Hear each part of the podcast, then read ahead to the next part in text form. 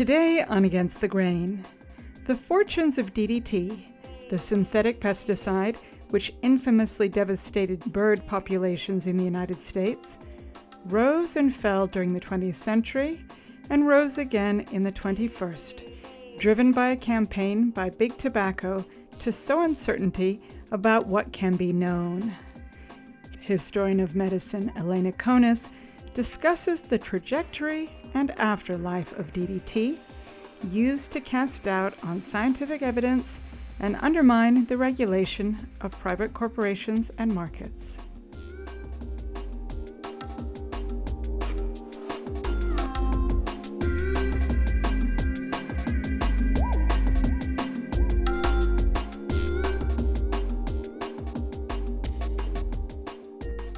From the studios of KPFA in Berkeley, California, this is Against the Grain on Pacifica Radio. I'm Sasha Lilley. The conventional account of the rise and fall of the pesticide DDT goes like this. It was first deployed in World War II and was widely used in the United States after the war. In 1962, Rachel Carson's book, Silent Spring, documented the damage it was causing wildlife, and a decade later, it was banned. But according to Elena Conis, this story misses as much as it captures, including about the enormous influence that private corporations have on how we see science. She retells the story of the pesticide in her book, How to Sell a Poison The Rise, Fall, and Toxic Return of DDT, published by Bold Type Books. Conis teaches in the graduate program in public health and journalism at UC Berkeley. So let me start with this question, Elena.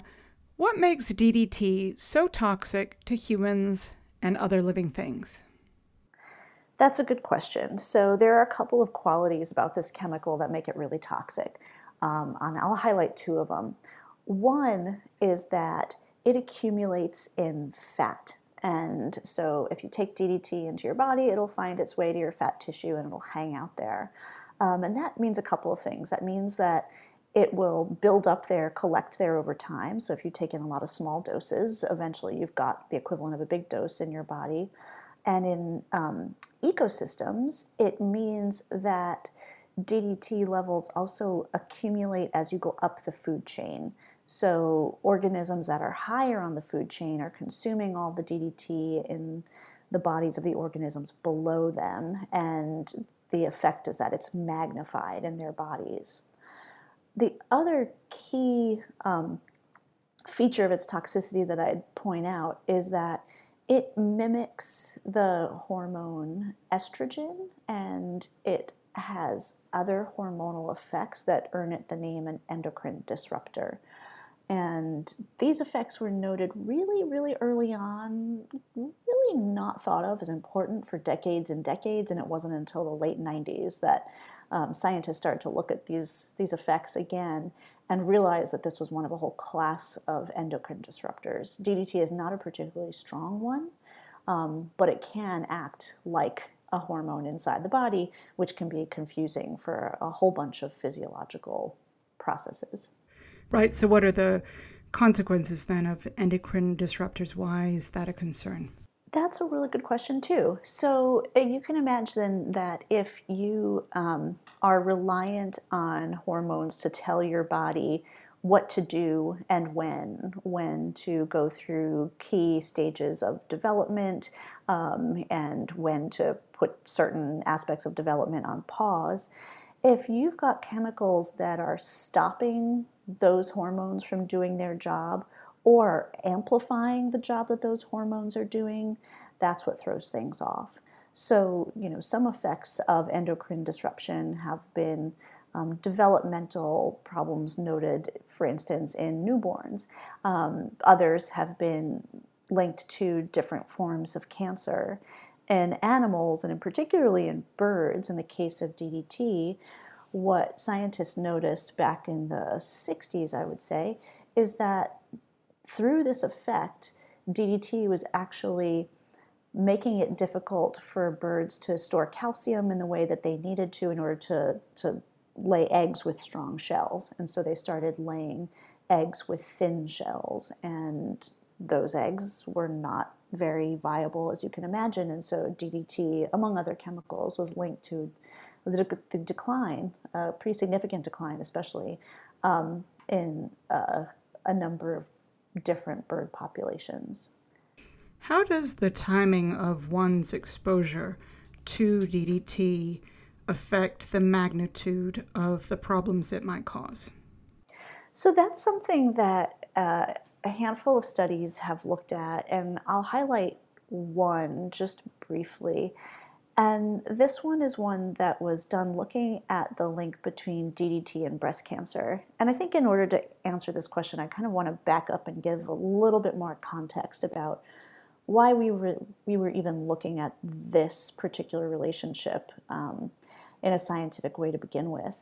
And this has to do with the, the rise of the breast cancer movement at the tail end of the 1980s and early 1990s, when women, many of whom had been active in second wave feminism and the women's rights movement of the 60s and 70s, um, started to, in some cases, be diagnosed with breast cancer and started to push back against the ways that breast cancer had historically been treated medically, but especially culturally in the U.S. Women were often in you know the 70s and earlier blamed for their own breast cancer, held responsible for you know not living right and not living in a way that protected their bodies from disease. It was a shameful disease, and so people didn't talk about it. And you know women often who were diagnosed ended up going through treatment and recovery really in an isolated lonely way.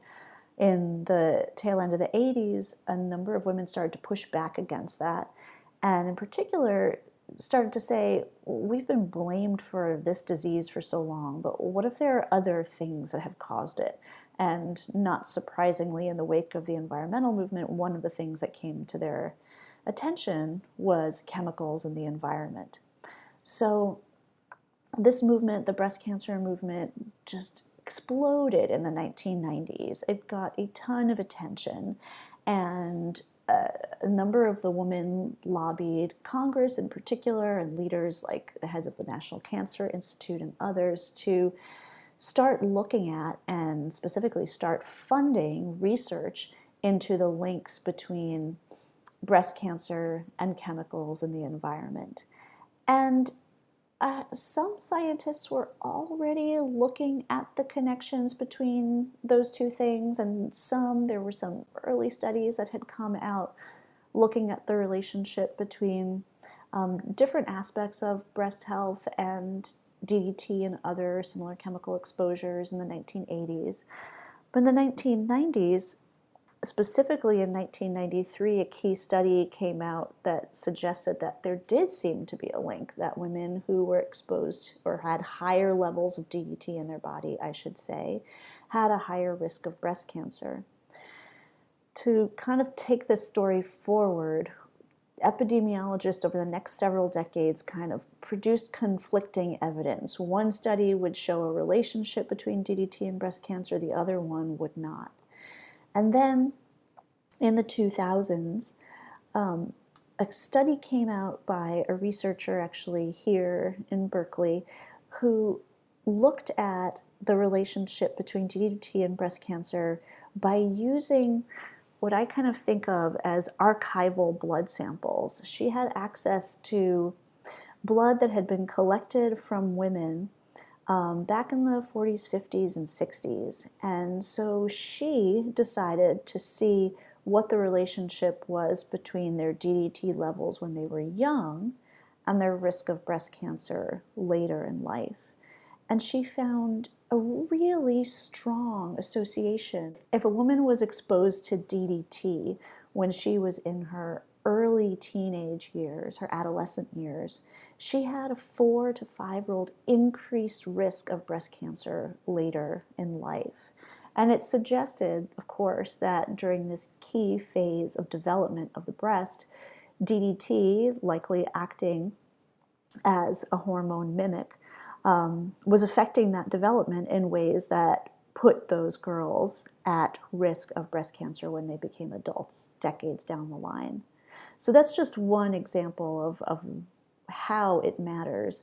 Um, and it's also an example of how the history of this kind of matters too. Indeed. And and your book traces the complex history of DDT, and we'll talk about a lot of that history. But I wonder if you could take us back to the origins of DDT. How was it developed?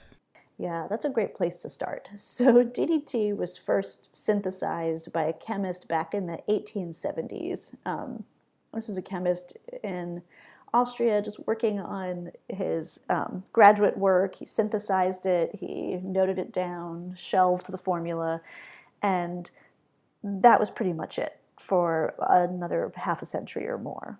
In the 1930s, a, a Swiss chemist was looking through old formulas, known known chemicals and little studied chemicals to try to find something that would be a new and improved insect killer.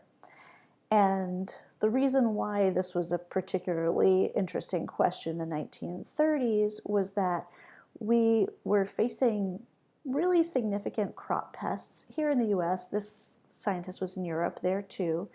And our best and most widely used insect killers or insecticides at the time were really, really toxic. like they were made of things like lead and arsenic, things that we would never even imagine probably putting on our crops today. Um, but they were commonly used, and the whole thinking was you use them, you wash them off, and that should make the, the, the crops, the fruits, the vegetables safe to eat. But there were a number of high profile poisonings and um, spates of illnesses in the 1910s and 1920s from people who had encountered too high residues of these lead and arsenic based pesticides on, on their foods and their lunch and their dinner, you name it. So in the 1930s, this scientist at uh, this, the, the firm was called Geigy, and it was um, based in Basel, Switzerland. And he noted that this chemical that had been formulated back in the 1870s seemed really good at killing a few key pests, a particular kind of moth, a particular kind of worm, and it also seemed to be not very toxic. And again, it's important to know that his comparison was it wasn't as toxic as lead or arsenic based pesticides. Um, by the time he made this discovery, World War II had begun. And so the firm, Geigy, decided to share the formula for this pesticide, and but share it, you know, in a pretty democratic way. So shared it with the Americans, shared it with the British, shared it with the Nazis, and they all be, began their individual experiments on the chemical. The Nazis decided it was too much of an unknown quantity. It, they weren't sure how it was toxic. They could tell it was toxic to bugs, but weren't sure what it did to people, and so they decided to not pursue it any further. The British studied it a bit, but the US government really studied it, and we had, uh, especially once we entered the Second World War, a massive infusion of federal support for scientific research. And so the representative for Geigy in the US sent a couple of samples of this, this chemical DDT to the USDA, which sent it down to one of its labs in Orlando. This was a lab devoted to entomology, the study of bugs, and in particular, what could kill them or control them.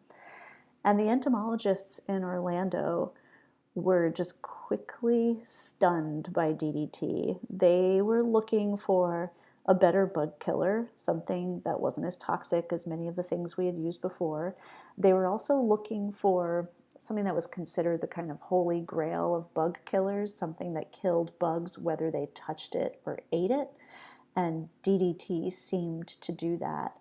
And so they just started testing it on everything. They sprayed it on stables and theaters and mess halls and army barracks and they saw that it killed flies and mosquitoes and cockroaches and bed bugs. And one of them put some DDT into a, a, kind of sleeve that he pulled on his arm, and then he filled the sleeve with lice. And the next morning, all the lice were dead. And without putting any more DDT in the sleeve, he just put more lice in. What an experiment. yeah, I mean, really. but then the next morning, the lice were dead. Long story short, six weeks later, the sleeve was still killing lice. He had not added any more DDT, but every time, and yes, this guy was putting lice in his sleeve for six weeks. every time he added lice, they still died. And this was when the head of that lab said to himself, okay, we have something huge here. You don't even have to reapply it. This is how DDT came to be known for one of its key qualities that is also related to why it's so toxic, and that is its persistence it's really hardy. Not only does it build up in our fat, but it just sticks around in the environment for a really long time, which initially was seen as a benefit, but over time, this was seen as a real liability. I'm speaking with historian of medicine Elena Conis. We're discussing her book, How to Sell a Poison The Rise, Fall, and Toxic Return of DDT. I'm Sasha Lilley, and this is Against the Grain on Pacifica Radio. So, you were describing how scientists, when they started to see the potential of DDT, became very excited. At what point did evidence start to accumulate that DDT was poisonous? Well, almost immediately. The same scientists who were studying this chemical in Orlando, um, they started sharing it with scientists at the agency that we now know of as the CDC, the Centers for Disease Control and Prevention. And both teams of scientists started using DDT in, in outdoor areas, and they noted that it didn't just kill bugs that were quote unquote undesirable, it also killed beneficial bugs, and they noticed that it started, it seemed to have an effect on fish, birds, and um, amphibians. And they noted this and said, you know, this seems a little troubling, but these populations of, you know, frogs, bees, butterflies, etc., seem to bounce back. So that we shouldn't need to worry about that too much.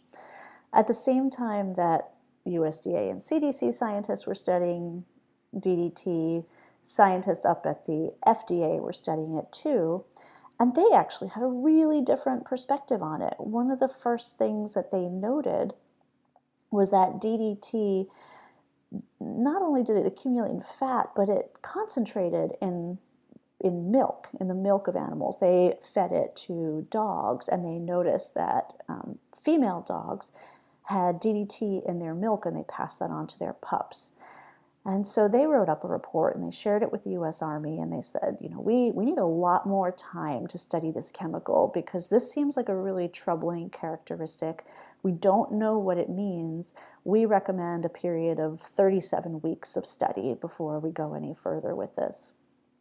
And the US Army had a bunch of reports from the CDC, from the USDA, and they took this report from the FDA and they tacked it on to the very, very back of their kind of briefer on DDT and said, All right, seems like a great chemical. The FDA wants more time to study it. Why don't we just go ahead and use it while they continue to study it?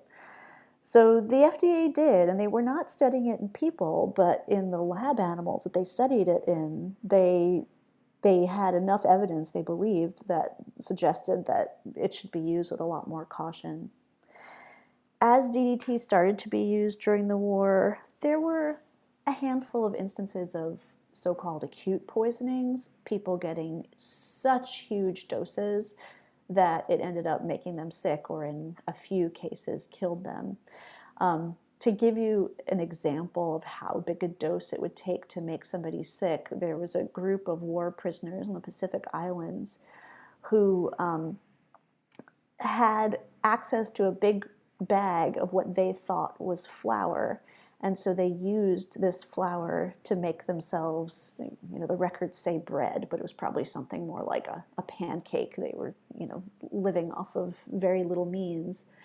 It wasn't flour, it was DDT. And so they ate these essentially DDT pancakes, and it did not kill them. It made them extraordinarily lethargic. Some were paralyzed in their arms and legs. They recovered from that paralysis. Um, others had different neurological effects, but it took a really enormous dose of DDT to be fatal for humans. And that was one of the reasons why we were so slow in understanding its toxicity.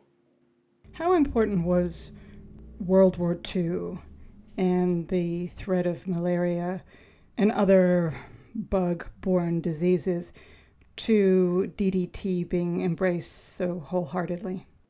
This is hugely important. So, one of the reasons why the scientists at the USDA lab in Orlando were so intent on finding a new insecticide was because insects had been such a problem for US troops in earlier wars. Uh, mosquitoes transmit malaria, um, lice transmit typhus, and bed bugs are notoriously uncomfortable. And this is just a handful of the diseases that have been spread among troops in other wartime settings. So when it seemed that DDT could be used to kill, you know, bed bugs, lice, cockroaches in the kitchen, but especially mosquitoes, the army was incredibly enthusiastic. And one of the things that it did was equip some of its um, fighter planes, its bombers, with spray tanks. And in the Pacific, especially, flew these bombers over entire islands, coating the entire island, or in some cases, like Okinawa, the entire city, um, with DDT. And the idea was that they would do that before the ground troops went in, so the ground troops were entirely safe and not at all at risk of malaria. Um, on the other side of the world, in the Mediterranean, we use DDT in a really different way using it in a dust form, not a spray form. And the Allied troops in Italy ended up dusting more than a million war refugees with the dust form of DDT and found that it protected them from diseases spread by lice and body lice.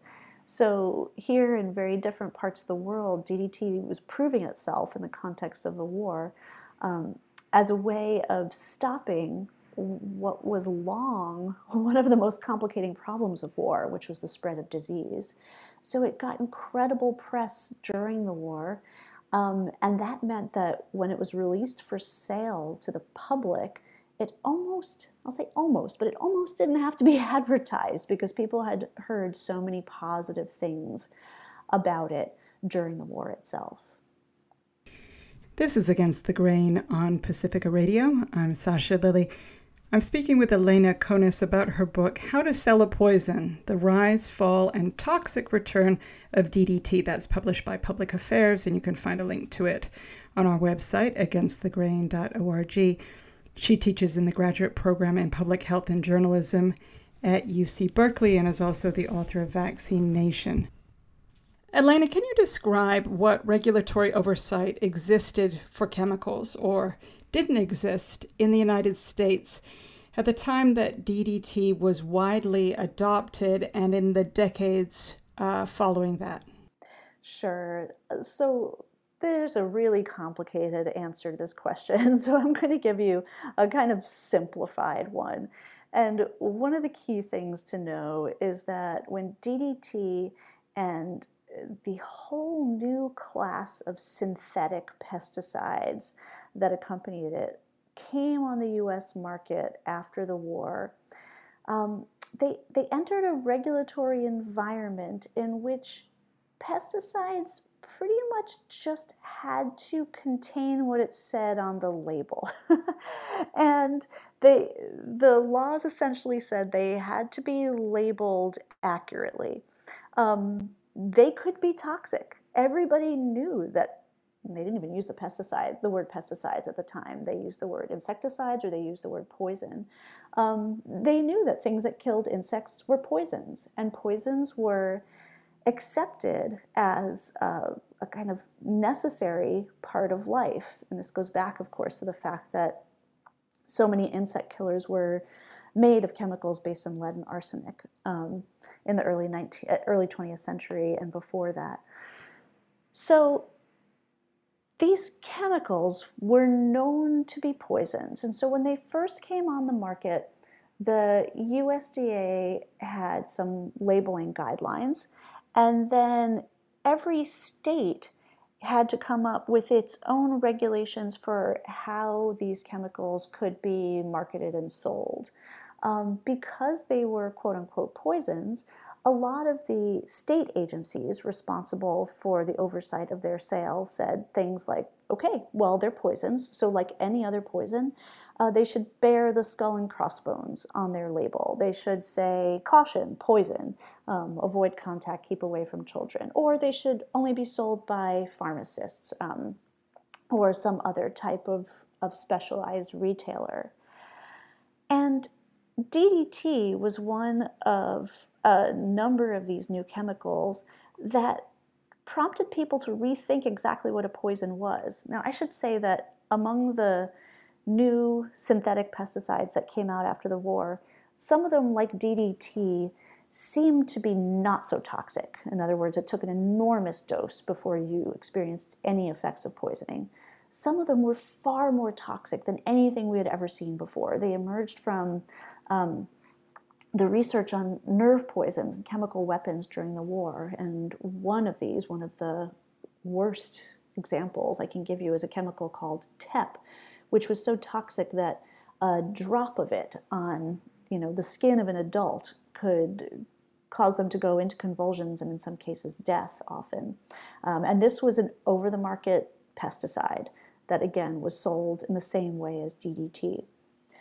So it was quite clear after a while that we needed new regulations for how these chemicals were labeled, how they were sold, but also how they were tested for safety and how they were used in the food supply. And this is a whole other area of regulation that the FDA was pr- primarily responsible for versus the labeling and marketing side, which USDA was primarily responsible for. To kind of take us forward in time a bit, um, this led in the 1950s to high level congressional hearings on the amount and type of chemicals in the food supply.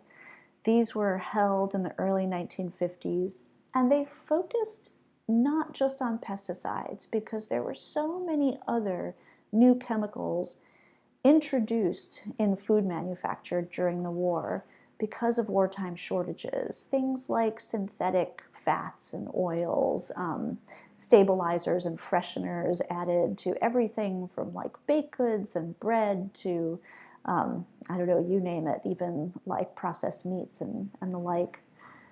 So these congressional hearings in the 1950s go on for, they span three different calendar years. They're led by a congressman from New York, James Delaney. And in the end, they they leave really the country with this fear about all the chemicals in the food supply. They galvanize chemical manufacturers who begin undertaking a kind of PR campaign to defend themselves from all this bad press. And they lead to, over the course of the later 1950s, a whole bunch of legislative proposals to try to deal with the problem of all of these new chemical ingredients in the food supply, synthetic chemicals. And one outcome is an amendment passed to the Food and Drug Act in 1957 called the Delaney Amendment after Congressman Delaney. And what his amendment did was focus on one key feared effect of all these chemicals, and that was cancer. Um, of all of the proposals introduced over the course of several years, there were a few others that passed, but none did as much as the Delaney Clause, which said if any chemical is found to cause cancer in people or animals, it cannot be used in the production of food. It cannot be present in um, foods that are on the market. The tolerance for those kinds of chemicals, cancer causing chemicals, is zero. And the Delaney Amendment really shook chemical manufacturers. It gave, however, the public a sense that, okay, at the very least, chemicals that cause cancer won't be in the foods that we're eating. They could still be used, I should emphasize, as long as they weren't present in the final food product that was in the market. And I'll ask you more about the ways that the companies who produce these chemicals push back. But I wanted to ask you about how oppositions mounted against uh, DDT in the context which you're mentioning of concerns of contamination of food. The opposition, of course, most famously was expressed in the book by Rachel Carson, published in 1962, Silent Spring. But I wonder if you could tell us sort of the backstory that led to mounting opposition and the role often of women in fact, in opposing DDT? Sure. So all of these things are connected. So during the war, when scientists were studying DDT, some of the entomologists were incredibly enthusiastic. Some were saying, hold on, this kills beneficial bugs, in particular bees. And the effects on bees were noted early on and caused a lot of concern. When DDT came on the consumer market after the war, again, there were loads of people who received it warmly, and especially because it was thought of as a, a, polio preventive, but also it was used far and wide on farms and in agriculture. And in a handful of places, there were people who said, wait a second, this chemical is also killing like my bees on my small farm, or it is harming my baby chicks and it's causing all different kinds of problems. Let's stop using it. In those hearings that I mentioned a few minutes ago in the early 1950s, there were a number of scientists and physicians who testified about the dangers of DDT. They testified before Congress that it was building up in the fat of their patients. Um, they testified that it was killing off bees, and bees were you know, known as key pollinators. And some said, without bees, we have no agriculture, so we're not saving anything if we're not protecting our bees.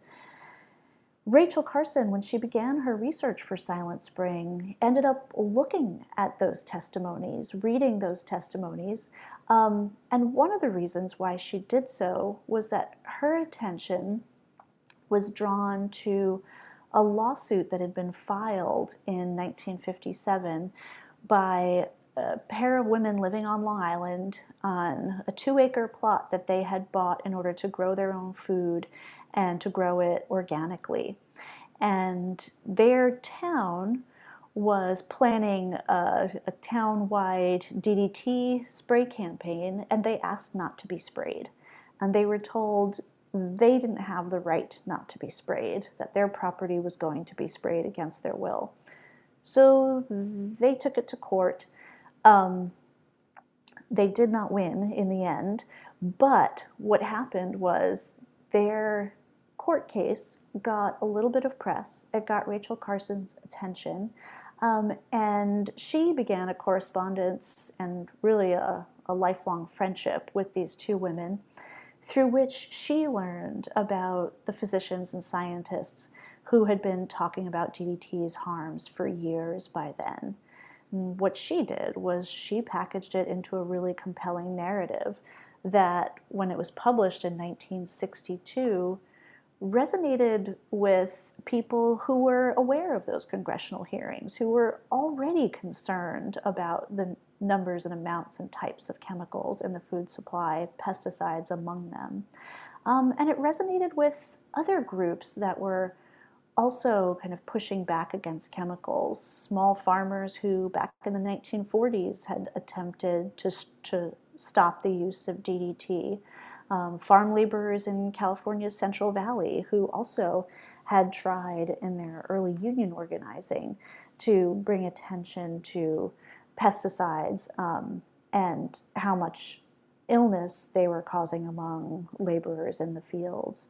So it really resonated with or Silent Spring really resonated with so many things that were already happening in the country.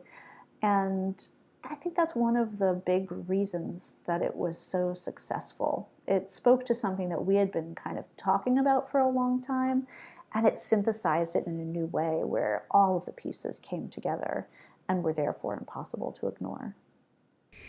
You mentioned Mexican farm workers in California's Central Valley with the United Farm Workers. And although DDT affected uh, very large swaths of the US population, given its very widespread use, one thread that runs through your book, How to Sell a Poison, is that it particularly affected uh, some people, especially poor people, people of color. Can you tell us about that dimension of the story of DDT?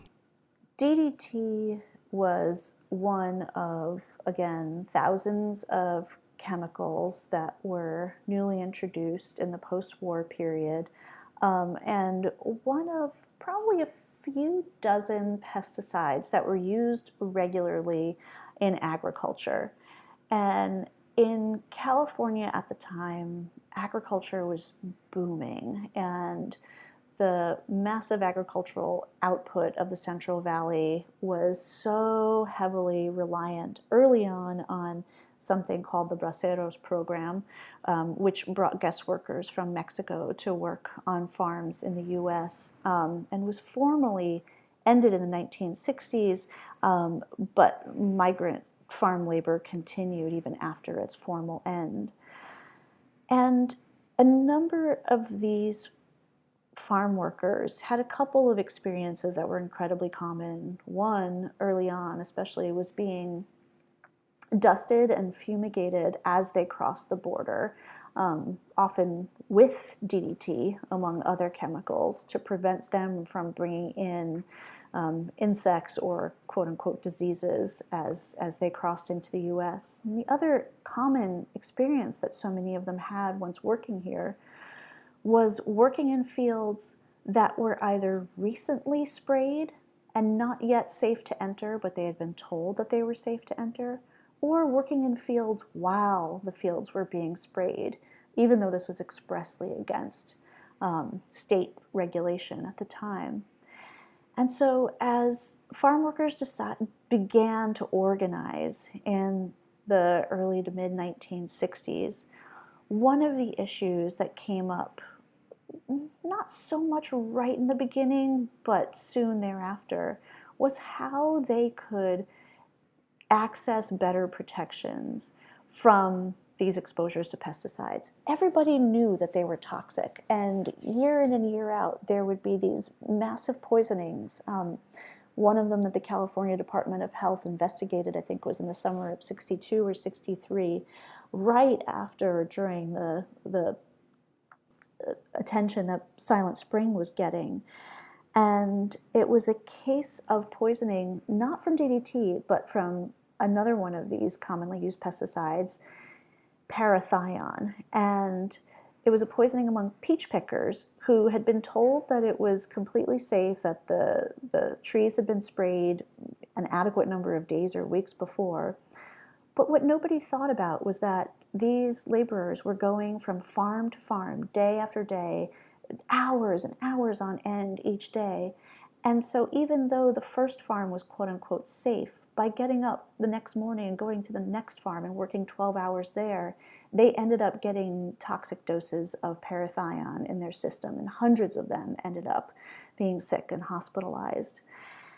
And so, incidents like these were widely known, and this became, over time, one of the key things that once the United Farm Workers was officially formed, they started to demand in their negotiations with growers, in particular grape growers.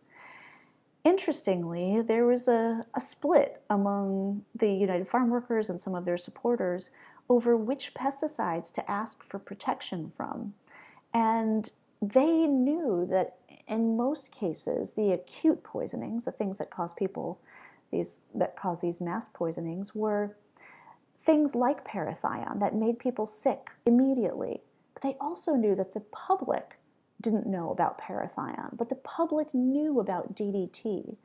And so they debated among themselves, but ultimately decided to make a big public issue of the use of DDT and to demand a curb on what they called the hard pesticides, the pesticides that stuck around in fields and on crops long after they were sprayed. And they got one of the nation's first bans on hard pesticides um, in one of their earliest contracts with, with a grape grower here in California. So it's it's a complicated story because it sounds like a success on one hand, but on the other hand, they made a conscious decision to go for and focus on the pesticide that was most well known rather than on those pesticides that were causing the most immediate illness to their members. I'm speaking with historian of medicine Elena Conis about her book How to Sell a Poison. She teaches history at UC Berkeley. I'm Sasha Lilley, and this is Against the Grain on Pacifica Radio. So, the conventional wisdom about the rise and fall of DDT is that Rachel Carson published Silent Spring. People found out that DDT was actually quite dangerous. It led to its banning, and it's a story of the triumph of knowledge leading to progress ultimately. And I wanted to ask you about that story because, in fact, you're you're questioning it in your book. And one part of the story that tends to be omitted is the kind of resistance to the uh, restraints on DDT that came from quarters that might be unexpected to some, and that's tobacco. I wonder if you could tell us about the connection between tobacco and DDT. So, this is related to what I think of as DDT's three acts. So, Act One, DDT comes on, comes on the scene in the 1940s. It's enormously popular. It's a war hero, and it's received as much. Act Two, 1972, 10 years after Silent Spring, DDT is banned. This follows a decade of congressional hearings, presidential investigations, state investigations, you know, the um, gradual turn against DDT from groups like the United Farm Workers and others, and real big pushes on the part of the new environmental movement to get DDT's use curbed at the state level. Um, and in the late 1960s and early 1970s, a number of environmental groups, old and new, including the Sierra, Sierra Club, the Audubon Society, um, one of the newer ones is the Environmental Defense Fund, they start filing lawsuits at the state level, petitions at the federal level, and ultimately one of these petitions to the USDA leads to federal hearings. Um, held not by the USDA but by the newly formed EPA. And those hearings lead to a ban on DDT in 1972. And the environmentalists count it as a victory. Um, Act two, DDT is banned and becomes, you know, like public enemy number one.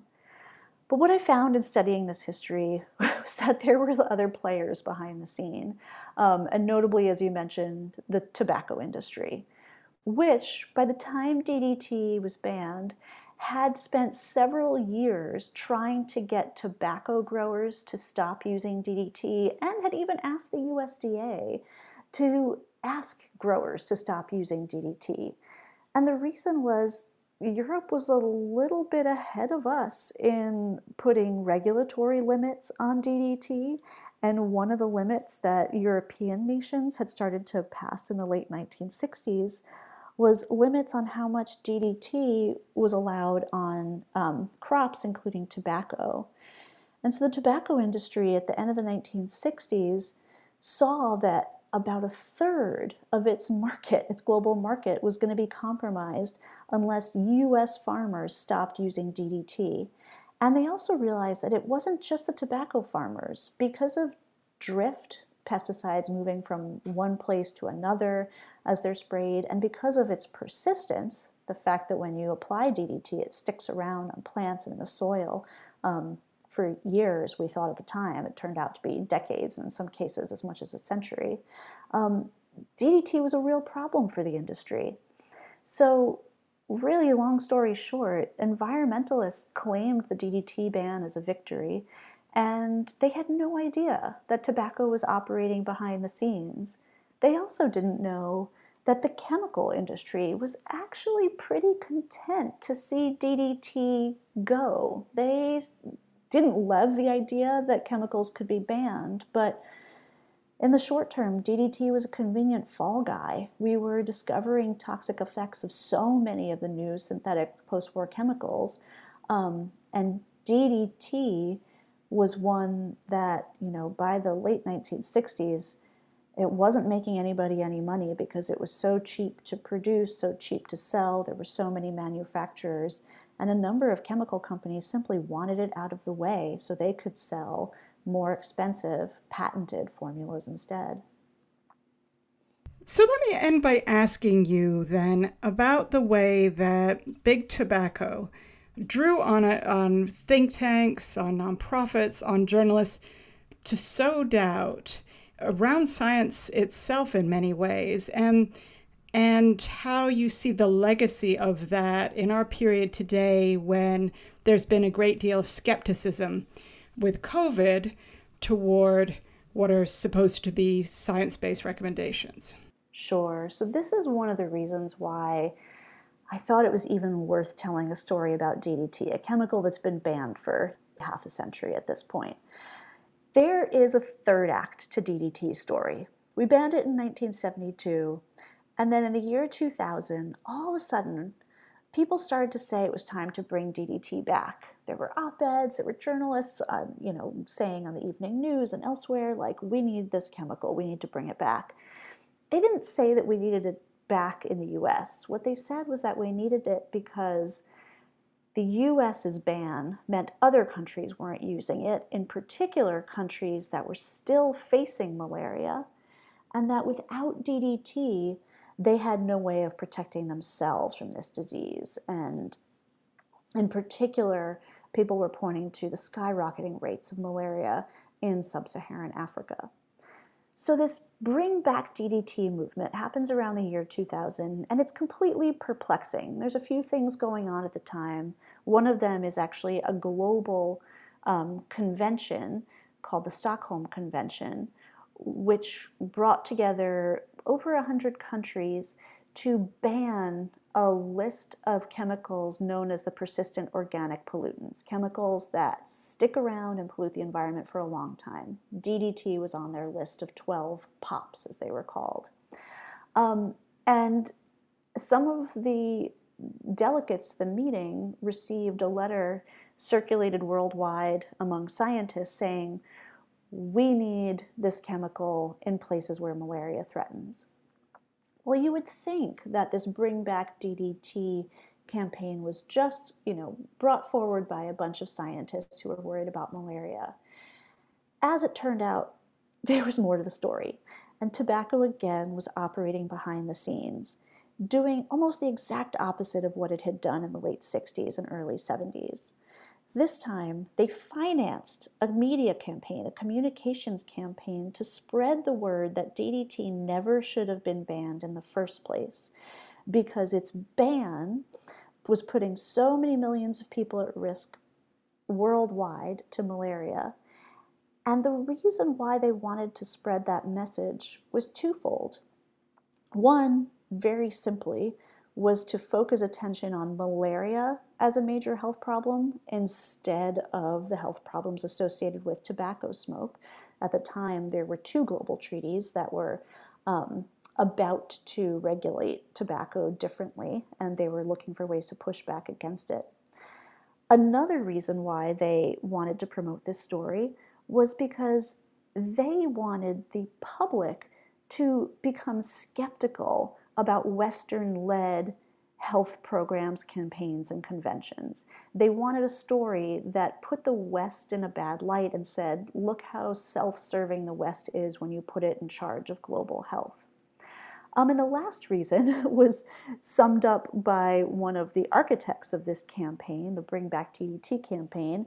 And he said, look, this is a great way to pit the public health people against the environmental people we can divide liberals against themselves and then conquer them and just erode support for their pro regulatory approach generally. This was a way of just defending free markets. So, here again, Act Three, you've got tobacco operating behind the scenes. They never really wanted to bring DDT back. They just wanted to spread a story that would uphold free market principles and undermine the cause of further regulation. So, the reason why this matters to today is that what we see happening is tobacco doing what we've long known it was doing sowing doubt and not just tobacco, but its its allies in this larger project. What they did was just they threw all of what we knew about the science of why DDT was banned into question. And they said things like it didn't lead to declines in bird populations. It was quote unquote never formally linked to cancer. And therefore, you can't trust that science. All you can do is trust that it does protect people against malaria. Well, that last part is true. The first part, two parts, weren't. But when you hear stories and when you hear messaging that throws established scientific findings into doubt over and over and over again, it just lets that doubt spread and it also gives it ammunition. And it was so interesting to me as I got to the very end of the research for my book that among the COVID deniers and anti maskers and the COVID vaccine skeptics, I found people citing the story of DDT as reasons for, as justification for their present doubts. So these things do have an effect. Doubt mongering works, and it works at our peril, sadly. It probably absolutely protects markets. In fact, I would say that it has. Um, but it does so at risk to ourselves. Elena, thanks so much for coming back on the program. My pleasure. Thank you so much for having me. Elena Conis is the author of How to Sell a Poison The Rise, Fall, and Toxic Return of DDT. You can find a link to that book at our website, againstthegrain.org. She's a historian of medicine and she teaches at UC Berkeley. You've been listening to Against the Grain. My name is Sasha Lilley. Thanks so much for listening, and please tune in again next time.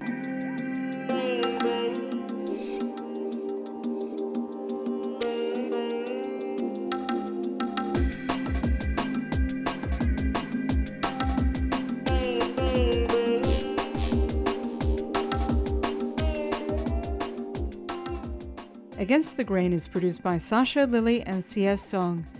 Please visit us online at againstthegrain.org, where you'll find on demand and downloadable audio and a way to sign up for our podcast. And you can check us out on Facebook at Against the Grain Radio or follow us on Twitter at Radio Against.